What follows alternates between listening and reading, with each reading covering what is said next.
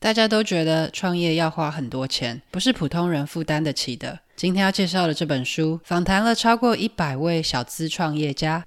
创业并不容易，花掉的钱就当做学费，所以学费越低越好。这本书给你满满的点子，让你用台币三千元学到经验。不要错过今天这一集。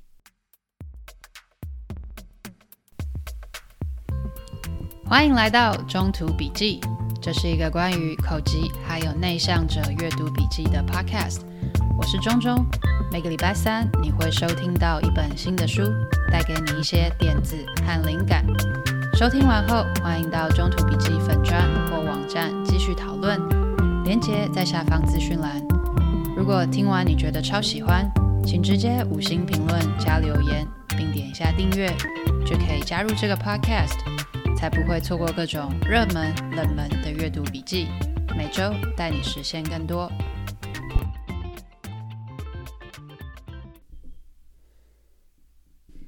今天要介绍的这本书是《三千元开始的自主人生》。如果要以一句话总结，我会说：帮别人创造价值、解决问题，钱就会来。书中想要强调的是，创业是从帮别人解决问题开始，和其他创业书最不一样的地方是，它是访谈上百位创业家后的智慧结晶，而不只是一位成功创业家的心法。每位创业家有不一样的长处，有的擅擅长利用广告试水温，确定产品开发方向符合市场所需；有的能够看穿客户更深层的情感需求，而不只是停留在解决方案；有的够勤劳。能问很多潜在客户对的问题。另一个不一样的是，这本三千元开始的自主人生比较着重在行销，鼓励读者尽快开始卖东西，跟其他书籍，譬如内容电力公司强调先累积人气的想法不一样。作者 Chris Gilbert 是一位创业家、旅行家跟作家，在访谈了超过一百位小资创业老板后，集结了全球各地的创意，希望用这本书鼓励每个人追求梦想，同时回馈社会。创业不容易，花掉的钱就当做学费，所以学费越低越好。这本书给你满满的点子，让让你用台币三千元就能学到经验。想要跟你分享几个我认为书中的重要观点，一个是专注在情感需求，而不是功能。许多创业家谈自己的产品或服务时，都只谈到功能特色，但如果能够说明客户可以获得的好处，效果会更有力。功能特色是客观描述，而好处是情感诉求。举一个例子来说，牧场卖的不是骑马，而是野外住宿跟化身牛仔的生活方式。瑜伽课卖的不是瑜伽课，而是身心放松，迎接新的一天。食谱网站卖的也不是食谱，而是共享的家庭时光。而你可以如何找找到这些需求呢？你可以尝试问问客户这三个问题：这件事情让你最头痛的地方在哪里？你对这件事情最大的疑问是什么？针对这个问题，我可以怎么帮你？再来是先做广告，再卖产品，还是不确定自己打造的产品市场买不买单吗？可以尝试先做广告，再做产品。比如你要做汽车的资讯产品。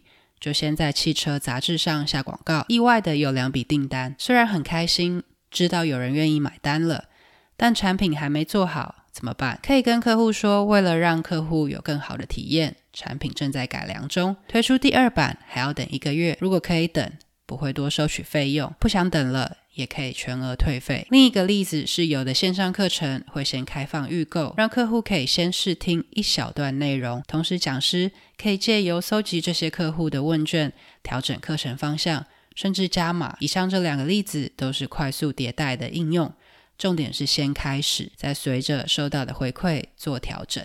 其实有的需求连连客户自己都不知道，大多数人都一样，想要更多的爱、钱、被认同。还有自由的时间，不想要更多的压力、冲突、麻烦跟不确定性。如果能掌握到这些重点，对于找出客户真正需求会更得心应手。比如婚礼摄影师就观察到，新婚客户嘴上说不要传统照片，但是他们的爸妈会想要，而父母开心，新人也开心，所以会在婚礼的时候引导新人全家一起拍照，成果大家都满意，就是看到家人彼此相爱，希望彼此开心的需求。Excel 的专家在销售课程时会宣传这门课如何让客户在老板和同事面前成为英雄，满足客户对未来更好版本的自己的期望。换句话说，是渴望得到认同。里程换机票的专家发现，客户对于航空公司怎么运作一点兴趣都没有。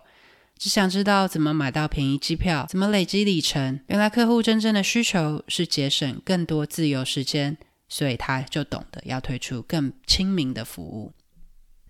好，说了这么多案例，再来说说行动方案吧。作者将产品上市前可以确认的三十九项检查整理成表，放在他他的网站上面，连接在说明栏。以产品上市的宣传为例。就详尽列出是否要在各大社交平台宣传、媒体曝光，或者是请读者和亲友们帮忙分享，有很很多的具体方案值得参考。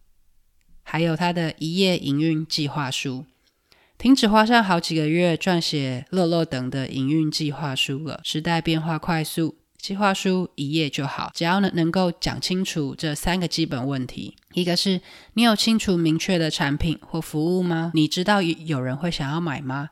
或者从哪里找得到这些人呢？以及收费方式是什么？一样，范本的连接放在说明栏。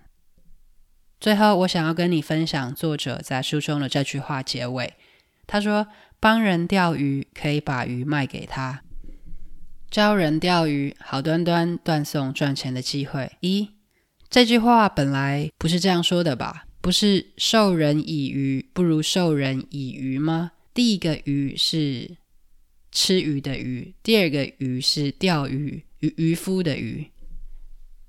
这本三千元开始的自主人生，让我看见做生意的灵活跟弹性。谁说一定要先有产品才能有广告？不马上跳入广告不实的窠臼，而是找到一个双赢的方式，对客户诚实，自己也不吃亏。谁说客户说什么就要当成圣旨呢？特别是当客户自己都不知道真正想要什么的时候，你身上有什么独一无二的宝藏？虽然充满未知，让我们先从一个问题或是一场访谈开始，挖掘价值。Hello，希望今天这一集有帮助到你。如果想要阅读文字版，连结放在说明栏。请追踪、按赞、订阅《中途笔记电子报》，我会持续与你分享。那我们下次再见。